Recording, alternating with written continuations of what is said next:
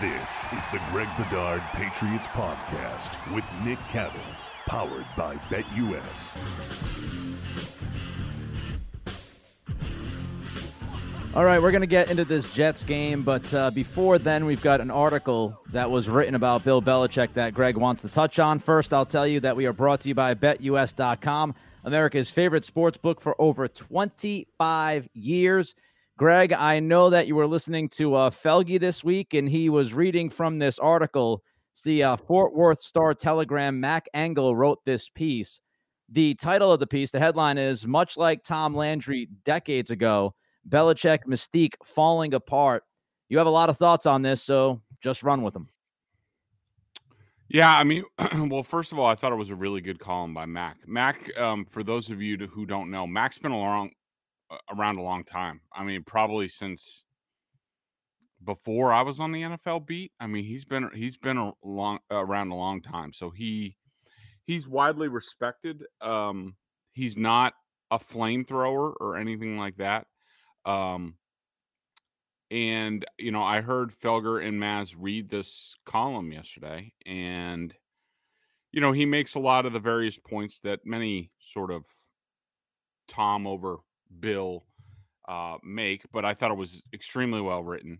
Um, when I heard them reading it, I was just actually like, "Wow, that's that's a really good column." He makes a lot of really good points. Um, I think the, I think the point that I, I wanted to make at first is um, look, I understand that so far it has not gone well. I mean, we're not idiots, right, Nick? I mean, we saw what happened last year. We saw what Tampa did. We see that the Patriots are off to a two and four start. But the big thing is, and it's sort of like the discussion about Mac Jones, I just don't understand the need to rush to judgment on this. Um, I think that it is still extremely early, and sure, you can bring out the stats.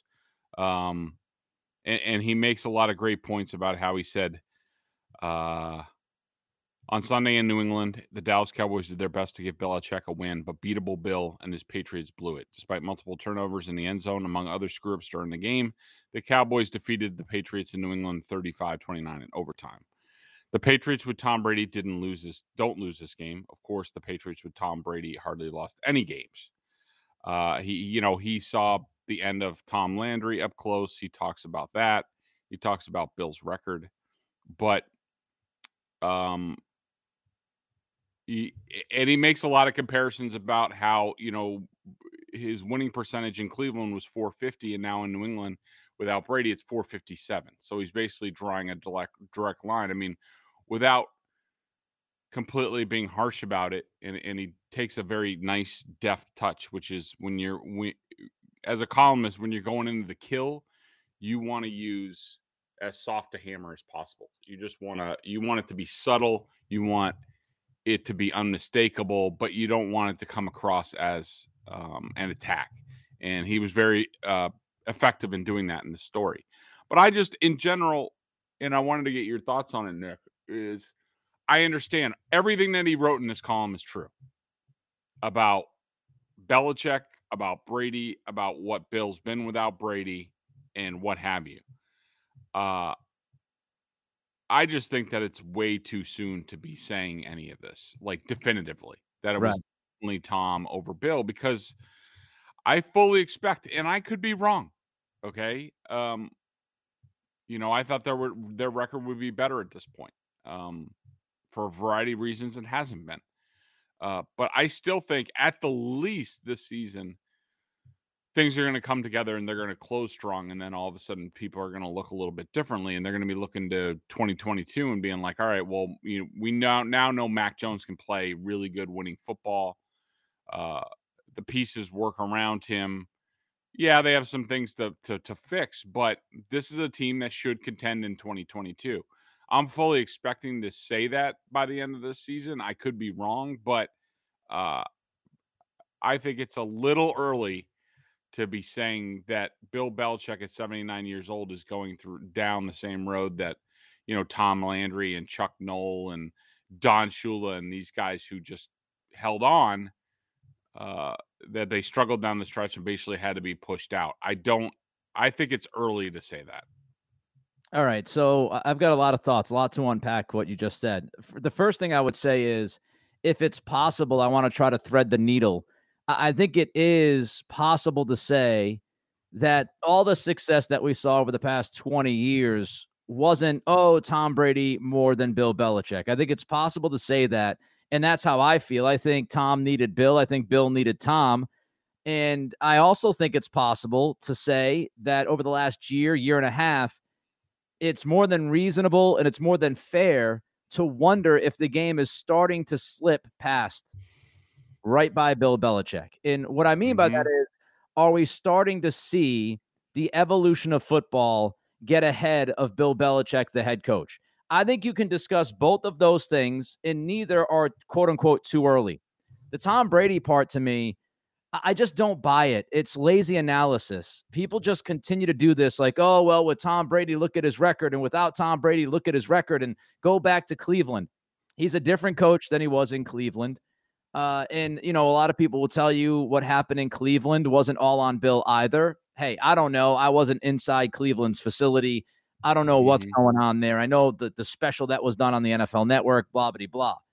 But if you look at this team, if you're going to say that it was because Brady's gone while the team is struggling, you know, last year I would buy that a little bit more because Cam wasn't good. Like this year, to me, it's not necessarily the offense, it's the decision making that is questionable. And even when Brady was in New mm-hmm. England, Belichick was a really good decision maker. Was he perfect? Of course not. He had the stupid drop punt thing against Philadelphia. He did plenty of things that people second guessed. He didn't do it consistently as much as he's done it the past year plus. But I think it's the decision making that has people wondering. And I think when you look at the time when Brady was here, we didn't have as many of these. And maybe it's because they were out in front more often with Brady. But I know there were a lot yeah. of games. You know, there were a lot of tight games with Brady as quarterback where we would look back and say, man, what Bill did in that third quarter, what Bill did in that fourth quarter, that decision that he made, you know, late in the game, how the defense played, the approach that they had. You know, I mean, it's it's kind of weird where you look back to Tampa just a couple of weeks ago, and it was rather obvious that that defensive game plan was perfect against Brady. Now, yep. was it perfectly executed? I don't know. Probably not. But, you know, I think you still see the flashes of Belichick's brilliance, but they're coming less often. And the questions of his dis- decision making are popping up more often. And, and, I think when you start combining all of those things, it, it, it leads to a lot of confusion and muck when you try to evaluate him as a head coach. And when I look at the decisions that he's making, right? Aside from Brady, even if Brady was still here, the things that we are seeing started at the end of Brady's tenure. Like the decision to roll with Steve Belichick as the guy, that's backfiring right now. That would have been the case whether Brady was here or not. That's a bad decision, has nothing to do with Brady. The idea that you can still continue to play defense with a number of slow guys, especially on the second level in 2021, that is an archaic idea. That that is a caveman like idea. You look at teams right now, it's all about team speed, sideline to sideline, all of that stuff. The fourth down offense. We said this earlier in the week, Greg. The fourth down offensive decisions that we disagree with, and I think a lot of people disagree with them. The one against mm-hmm. Tampa, right, late in the game, the one against Dallas in overtime. These kinds of decisions, you know, Belichick, he has been much more conservative going back to 2009, 12 years ago, he started this trend. Brady was still the quarterback for another nine or 10 years. And the conservative Belichick started at that point. The other final thing I would say is I don't know how much of a difference there actually is without Ernie Adams, but you know, maybe there is a part of this where Matt Patricia is now supposed to be the eyes, I guess. Adams was better at doing that. So I just think there's a lot of stuff that goes into this story, and it's just too damn lazy to me to say, "Oh, Brady Belichick, Belichick's just not good without Brady." There are things that he was doing with Brady that he's doing now, and they're not working, but he was still making those kinds of decisions with the greatest quarterback of all time. Yeah, well, I mean, you make a you know you make a bunch of good points. I do think that, like, you know, just for me personally, and I'm not a big, um, yes, I believe in Belichick's system and the success, and I believe that, um, that Brady and Belichick together were as successful as they were, and, and apart they would not have been as successful. Um, I think that Brady won his Super Bowl title last year in in part because of all the things that he learned with Belichick. Um, I'm not saying it's that's the only reason because I still think think Tom Brady was going to be great in any event. I just don't think he would be, you know, seven time Super Bowl winner. Um, the way I look at it, and, and and like I said, I don't really have a dog in this fight. Is that when I've always watched the Patriots, whether it was 2008 with Matt Cassel, and yes, they went 11 and five. They didn't make the playoffs. They didn't really beat anybody good that season. Um, I understand that. You know, I, I thought that was very successful. Um, you know, Jimmy Garoppolo slash Jacoby Brissett. Yep.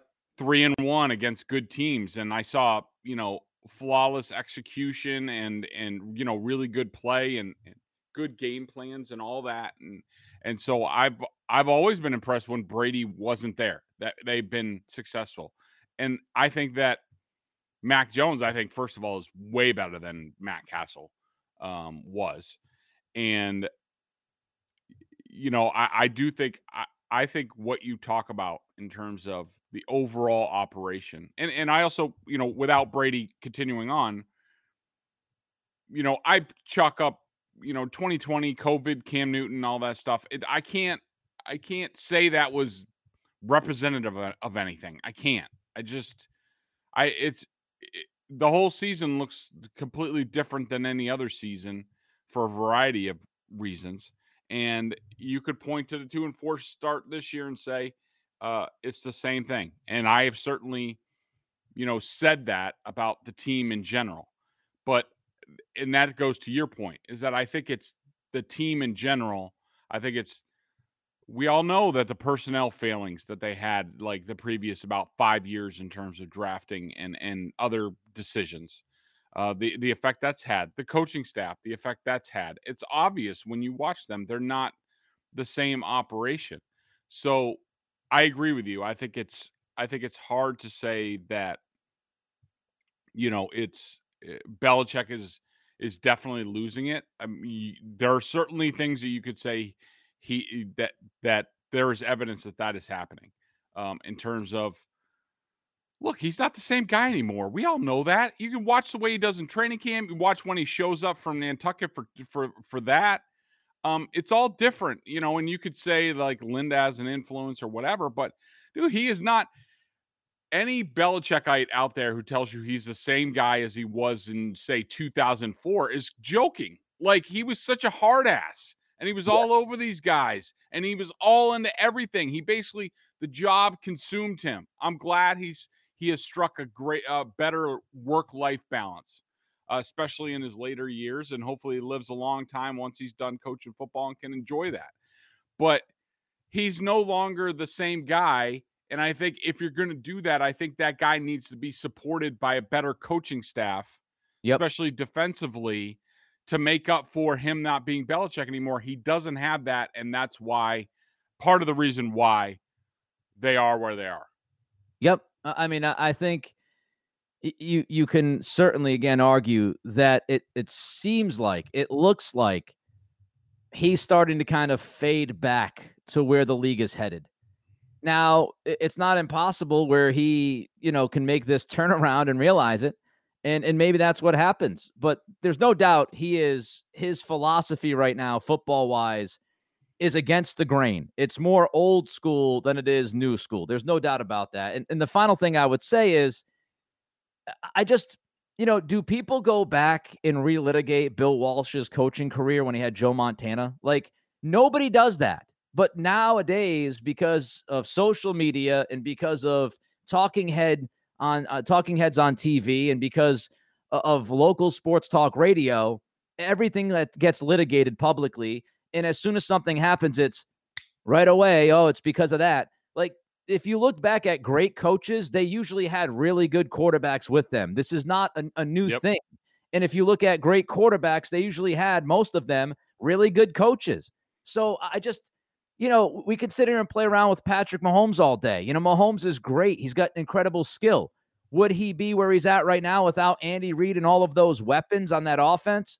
Probably not. So eh, would would Andy Reid ever have his his first Super Bowl title? Everybody was like, "Is this guy ever going to win it?" And then all of a sudden, Patrick Mahomes comes along, and now he's and now Andy Reid is seen as one of the greatest coaches of all time. Right. We play this game all of the time, and we've got to stop playing the game. Great coaches need good players to great players. Good players to great players need good to great coaches. It's as simple as that. When you have them both, that's when you have a 20 year dynasty, which is why it never happens in sports. Gregg Popovich and Tim Duncan, Phil Jackson and Michael Jordan, Phil Jackson and Kobe and Shaq.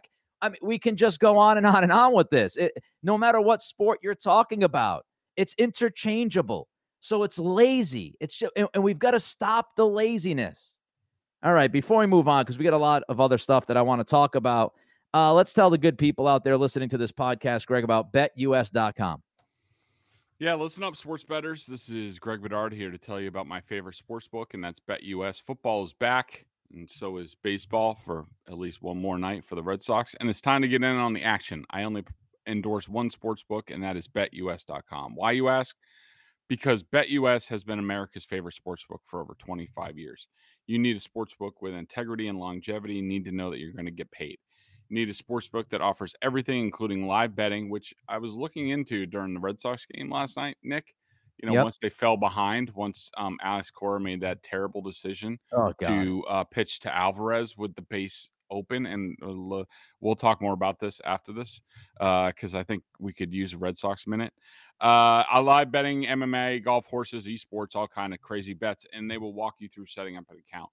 Nobody in the industry gives bigger bonuses than BetUS. Join now, check out the offers, and you can get up to 200% in bonuses on your first deposit. Nobody beats that. I bet at BetUS, and I'm getting a little bit better at it. I, I must tell you. And I think I'm gonna. They had this cool thing where it's it's either five bucks or ten bucks, like a parlay card that you can get into. I think I'm gonna yep. try that out this weekend. Uh, that's betus.com, America's favorite sports book, and enter BSJ when you sign up at betus.com for a special bonus betus.com where the game begins. So on the Red Sox last night, and I was at the game, uh, working the game, and and I was I was in or Alex Cora's post game press conference. Nick, you have to explain to me. You know, he talked about in the game. He was asked why didn't he put? Did you consider walking Alvarez to load the bases? Correa's coming up. Sale had struck him out twice. Yep. And plus, you have Brasier ready to go. You need a ground ball. It's one out. You need a ground ball. You're hoping for a ground ball to get a double play, get out of the inning. He was asked, "Did you consider walking him?" No, no, no, no, no. Like you know, and, and people make too big a deal out of the third time in the lineup. Okay, Alex. First of all, when people talk about third time through the lineup, they're talking about like guys who haven't had success against somebody that you're just like, all right, well, the percentages are you know, maybe he flew out the first time up, maybe grounded out the second second time up. Well, he's now seen him twice. So now the odds increase that he's going to do something in his third at bat because he has more data. He's seen the pitcher. That's the theory behind it. This guy hit a home run and singled off of Sale in his first two at bats. Like it's not like it's not like the guy like he blew him away, struck him out twice in a row and then coming up, you're like, well, don't remove him just because of the third time up thing. Like he had already shown he's on Chris Sale in this game. Yeah. Like, why wouldn't you put him on? I don't understand that. Yeah, it was brutal. It was brutal. It was complete mismanagement. Number one, I, I don't even know if Sale should have gone back out there. You're asking a lot of him, given what we've seen yeah. recently from him. You know, I thought once he's got through those five innings and pitched great, okay, thank you, Chris. You did your job. Let's go into the bullpen. Maybe you go to Tanner Houck. Maybe you, you know, miss you, you mix and match like you've done the past couple of games. Whatever it is, I, I wasn't a huge fan of sending Sale back out there for the sixth. And then, like you said, Alvarez is up there. I don't think Sale should be pitching to him. I think you walk him, load the bases, set up the force at any base, set up the double play ball, whatever you got to do. Don't pitch to him. Get Correa up there, who, for the most part, aside from his hit the other night, has been brutal at the plate yep. and was not good yesterday against Sale. So if you're going to keep Sale in the game, if you're saying to yourself, Sale has, you know, one more batter or two more batters, then you walk the guy who's killed him all day. And his last batter is Correa, and you give him a chance if you want to give him a chance, which again, I would not have been pitching him in the sixth. If you're going to give him a chance to get out of it, give him that chance against Correa, who he had been successful against. Made no sense whatsoever. Uh, I, have said this, and I said this, I think, last week or two weeks ago, Greg, with you. Before we get back to the Pats and other stuff, you know, I don't want to come across as a Cora hater because I'm not. I love Alex Cora. But I've always said this as a manager, he is best at mojo. He's best at mojo. He's best at managing personalities. He's best at getting the most out of guys. When it comes to straight baseball strategy, he's made a lot of decisions that I kind of shake my head at. I don't think, I'm not saying he's terrible, but I don't think he's necessarily fantastic at some of those things. And people will look back at 2018 and say, oh, well, you know, he he made every right move. We, we did the same kind of thing with John Farrell the year he won. Oh, he made every great mm-hmm. move. John Farrell was not, and I'm not saying Farrell is Cora, Cora is Farrell, but Farrell was not a great strategist. And I, you know, sometimes I think Cora gets lost in, in, some of these things, and he makes a number of questionable decisions. And I, I think in this series, he's made questionable decisions, but the Red Sox were winning because they were pounding the baseball. And, and when you're driving in nine runs and 12 runs and, and you're hitting historically, historically, you know, at, at a home run pace in the postseason, that's going to cover up some of those decisions. When you're in close games and you need to make the right call, that's when it really pops up. And I thought yesterday Cora did a bad job. The other night, I didn't think it was that bad. I was fine with going to Whitlock for two innings and Eovaldi for the ninth. I know some people yep. disagreed with that. You know, I was fine with it. Yeah, Whit- uh, Whitlock grooved a pitch to Altuve. Altuve was all over it. Whether it was because somebody was whistling or not, I don't know. But he hits a bomb, and you know that stuff happens. And then Laz Diaz screws him in the ninth. So, you know, but yesterday, absolutely, I, I thought Cora mismanaged that completely. All right, let's get back to football. I've got a couple of quick hit, and I mean quick hit questions for you, Greg. Uh, Jonnu Smith has played 30% of the snaps the last two weeks. He's had two targets each of those weeks. I, I know Evan Lazar asked him yesterday about that.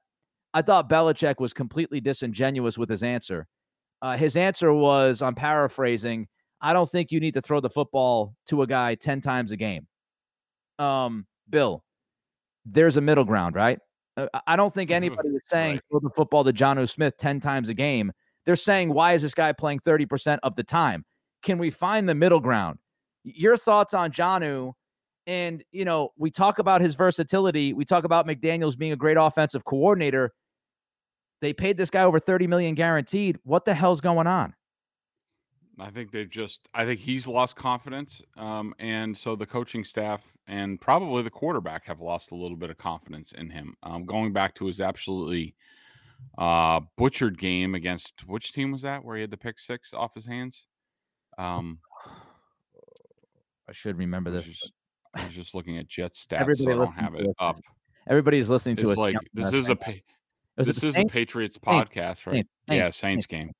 I mean, it was brutal in that game. You know, Nick, I just did uh for my column last week, I think last Sunday, I totaled up like the offensive line, to the blocking totals and pass rushing totals so far. Do you know that Jonnu Smith leads the team and he probably had at least another one this week. Um, I, I, don't remember off the top of my head, but he leads the team with eight run stuffs allowed as a blocker. My goodness. Like that's more than anybody on the offensive line, which hasn't even been good. Um, and he's not asked to block as much as those guys. I mean, he has in recent weeks. I just think with Jonnu, they just they have lost, they have just lost confidence in him.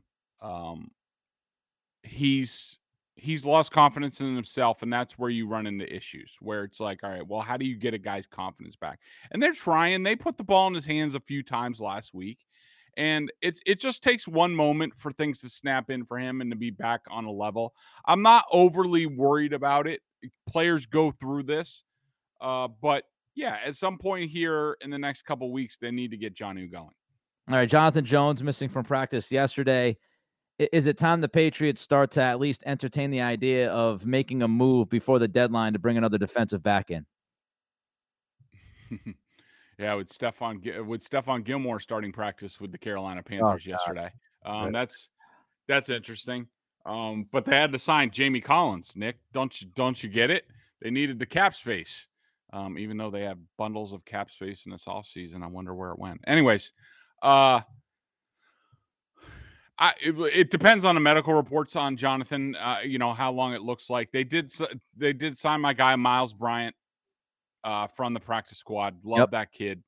Um, I'm I'm fine with rolling with what they have right now. I assume uh, Joejuan Williams is still on this roster, so they have to find a spot for him. Um, I would love to find another cornerback, Nick. Um, I wanted it out of camp. I wanted them to go get one, and then all of a sudden, Stephon Gilmore would come back midseason. You'd have an even better secondary. That's what I wanted the team to do. Uh, they went in the other direction. Not only did they not trade anybody, they traded Stephon Gilmore. So, yeah, I yes, they could use a different quarter uh, a cornerback, another cornerback. To for me though, it's not it's not about the secondary.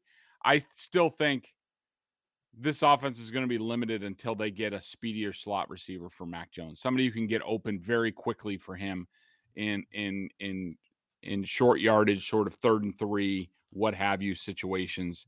And right now they don't have it. Uh, do I expect them to make a deal? Uh, and we'll talk more about it because I think the trade deadline's November first or second. Second. Uh, yep. Second. Yep. And we will talk more about that probably next week. But uh, yeah, I think they'll do something, but I don't think it'll be major. All right. I say that this next stretch of four games makes or breaks this season. You got the Jets on Sunday. You play at the Chargers. You play at the Panthers, and then you've got the Browns at home. How you feeling about this stretch after what you've seen the last six weeks?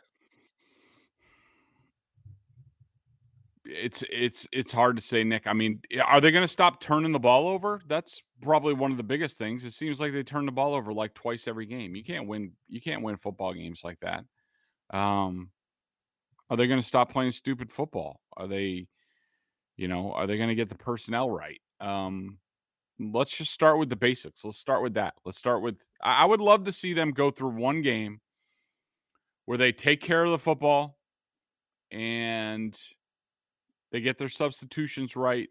The defensive coordinators don't make stupid coverage calls in long long yardage situations. Bill goes for it smartly in some fourth down situations and and manages the game a little bit better. You know, either you know going into halftime, coming out of halftime, uh, fourth downs and things like that. And you know, I I I feel okay, but you know, I think this. I'm not ready to like give them the Jets game. You know, that's for damn sure. I mean, the Jets are a little they're a little friskier than when we saw them last time. They beat the Titans 2 weeks ago, 27-24. Uh, they lost to the Falcons 27-20 last week. Um, did some nice things in the running game. I think they're making a little bit of progress. They're still struggling on defense, but I like the way that they play for Robert Saleh. Uh, so, you know, look, they have they have to get on the right track. They have to they just need to start with one really good played 60 minutes. I mean, even Belichick, what do you, what did he say? Didn't he say something about like they played 30 minutes of good football or something like that? Yeah. Like let's let's try to up that percentage and then we can start talking about the future of this team. There's opportunity there. I will say that. I mean, I think the Jets are more than beatable. Chargers at LA is going to be really tough with Herbert. Um, but yeah, but they're they're not all that good. Yeah, they're not. I mean, they're they're good, but if you know if you corral Herbert, they have trouble. Plus, the Patriots blew their ass out last year there. Yeah, at Carolina, you know, Sam Darnold, he has declined the last three weeks without CMC. CMC, who knows if he's going to be healthy. Uh, and then you've got Cleveland, who is just all sorts of banged up. Mayfield hasn't played well, so there's going to be opportunity. I mean, th- they have a chance to go three and one, four and zero oh in this stretch, and that would completely turn the season around. Uh, quick thing about the Jets. I just want to ask about two things, one on each side of the football. Zach Wilson, is he getting any better? What have you seen? Yeah, I think he's playing a little bit more under control. Of course, he's not playing like he did against the Patriots with like, you know, four interceptions and like six passes. Um, Uh, yeah, I think he's I think he's playing a little bit better. I think you see the benefit with him of a. I think their their their offensive line is doing a better job blocking and run blocking in recent weeks, and you could tell like the running game helps settle down a rookie quarterback. It'd be nice if the Patriots got a consistent running game going and a, or a consistent line combination to sort of add to Mac's comfort. But uh, yeah, I do think I think Wilson is is uh, playing well. He's still prone to the big mistakes, but um, you know the kid is just you know so talented that it's just you know it's just a matter of when for him. C.J. Mosley's banged up. How big of a deal? Yeah, pretty big. Um, you know, I I was a big fan of Mosley's in Baltimore. Uh, they sort of quickly got rid of him. There are some issues with him, sort of in attitude and off the field stuff, but he's been a good player for them when he's been on the field, and when he hasn't been there, that defense hasn't been the same. So, not having C.J. Mosley this weekend, um, you know, that's going to be a big deal that the Patriots should be able to take advantage of. All right, let's take a look at the uh, the pick for this game. BetUS. I just checked the line before we came on here. Uh, it's the Patriots minus seven against uh, again betus.com BSJ the promo code up to 200% in bonuses for you. Uh, Patriots minus seven at home against the Jets. What are you thinking, Greg, on this one?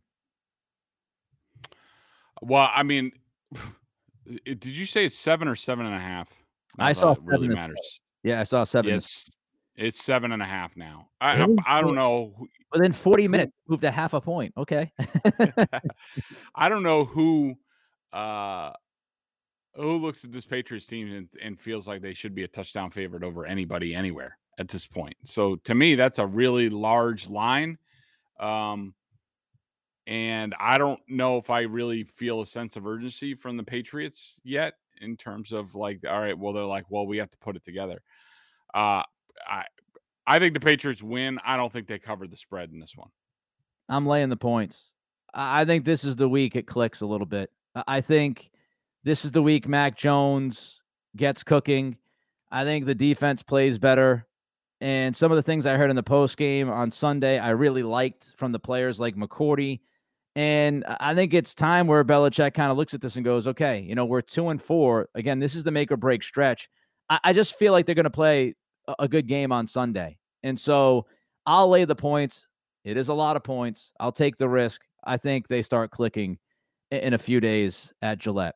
BostonSportsJournal.com member question of the day BSJ $39.99 on their annual plan. Top notch analysis of all the Boston Pro sports. Of course, you get the video analysis that Bedard does on the coach's film, direct access to him in weekly chats.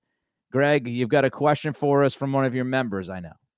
I do. Uh, Davey B asks, What's up with Josh Uche? This was supposed to be a breakthrough year for him. Looked great in camp, but a complete no show so far. Please tell me this is scheme or a minor injury thing and not Zach Sud- Sudfeld 2.0, training camp hero to in season zero.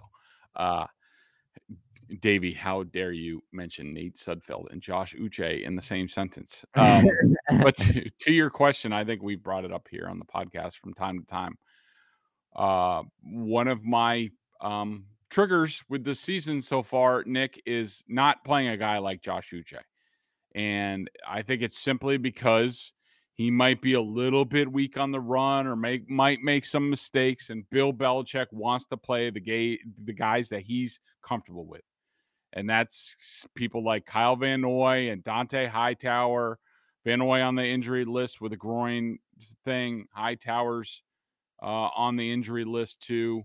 Um, you know, you got to put Deatrich Wise on the field, who's also on the injury list this week. You know, because he's got to play. You know, three, four defensive ends. So God forbid you just go with you know, uh, two defensive tackles and, and put a real outside linebacker out there opposite Matthew Judon. Uh, look, I hate it. I hate it that he's not playing, and the, he absolutely should be playing more than the Chase Winovich, you know, sub package role that you know only on third or fourth and very long are they getting on the field to just run into. And then you know, I hated last week, and I understand why they did it, but like. You know, they put they finally put him out there, and he's got to rush up against Tyron Smith, who's like a freaking brick wall, and Uche's just throwing himself into that brick wall time after time while Uche gets, I mean, uh, Judon gets steel on the other side and actually can do some things. I understand why they did it. That's why they did it. But you know, I don't understand why Josh Uche can't play for Kyle Van Noy right now. Like he'd be much faster, he'd be more impactful. I saw Uche, you know, on one of his few rushes in the last game, he got pressure. I think that to to get the Cowboys off the field, uh, or on the, I think it was was it on the interception in the end zone. But any event, I think he does a really good job. I'm sick of this crap.